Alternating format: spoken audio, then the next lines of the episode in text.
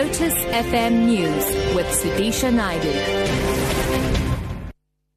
It's 6 o'clock. Good morning. Roads agency SANRAL says the first two major changes to the multi-billion rand Gauteng e-tolling system have taken effect.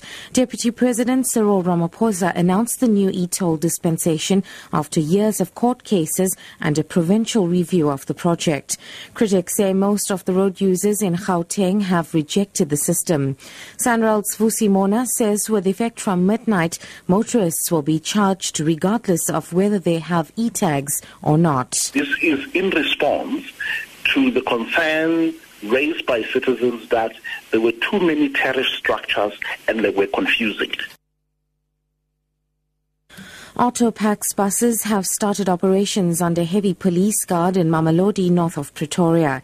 Yesterday, taxi operators prevented the buses from taking over routes which were previously operated by Patco. Patco cancelled its contract with the Gauteng Department of Transport in Mamelodi, Ekurhuleni and the Vaal, saying the routes were non-profitable. Taxi operators say they were promised a stake in the routes when Patco contracts were terminated. Lila Mahnes is at the Mamelodi bus depot. No, we don't agree with what they are doing. Yesterday's meeting, there was no agreement that today we are going to break the buses. They won't work. In other news now, the Cuban ambassador to South Africa, Carlos Fernandez de Cossio, says the reopening of his country's embassy in the U.S. is a step in the right direction. De Cossio accompanied the Cuban Five to the Free State, the fifth province they've visited since they arrived in South Africa last month. De Cossio says a lot had to be considered before the standoff that has existed between the U.S. and Cuba can finally be resolved. This does not mean that we are normalizing relations. To speak of normalization of relations between Cuba and the United States, one would have to deal with the issue of lifting the economic blockade, which is a system of economic sanctions that damages Cuba.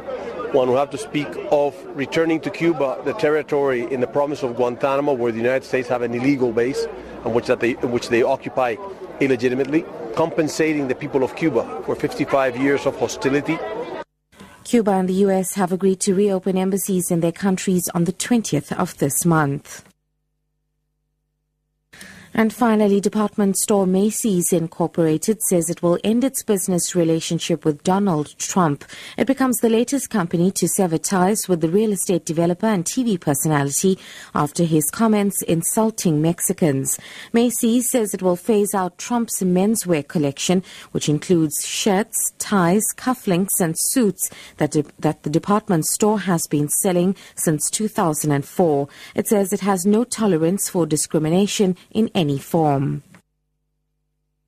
Top story, roads agency SANRAL says the first two major changes to the multi-billion rand Gauteng e-tolling system have taken effect.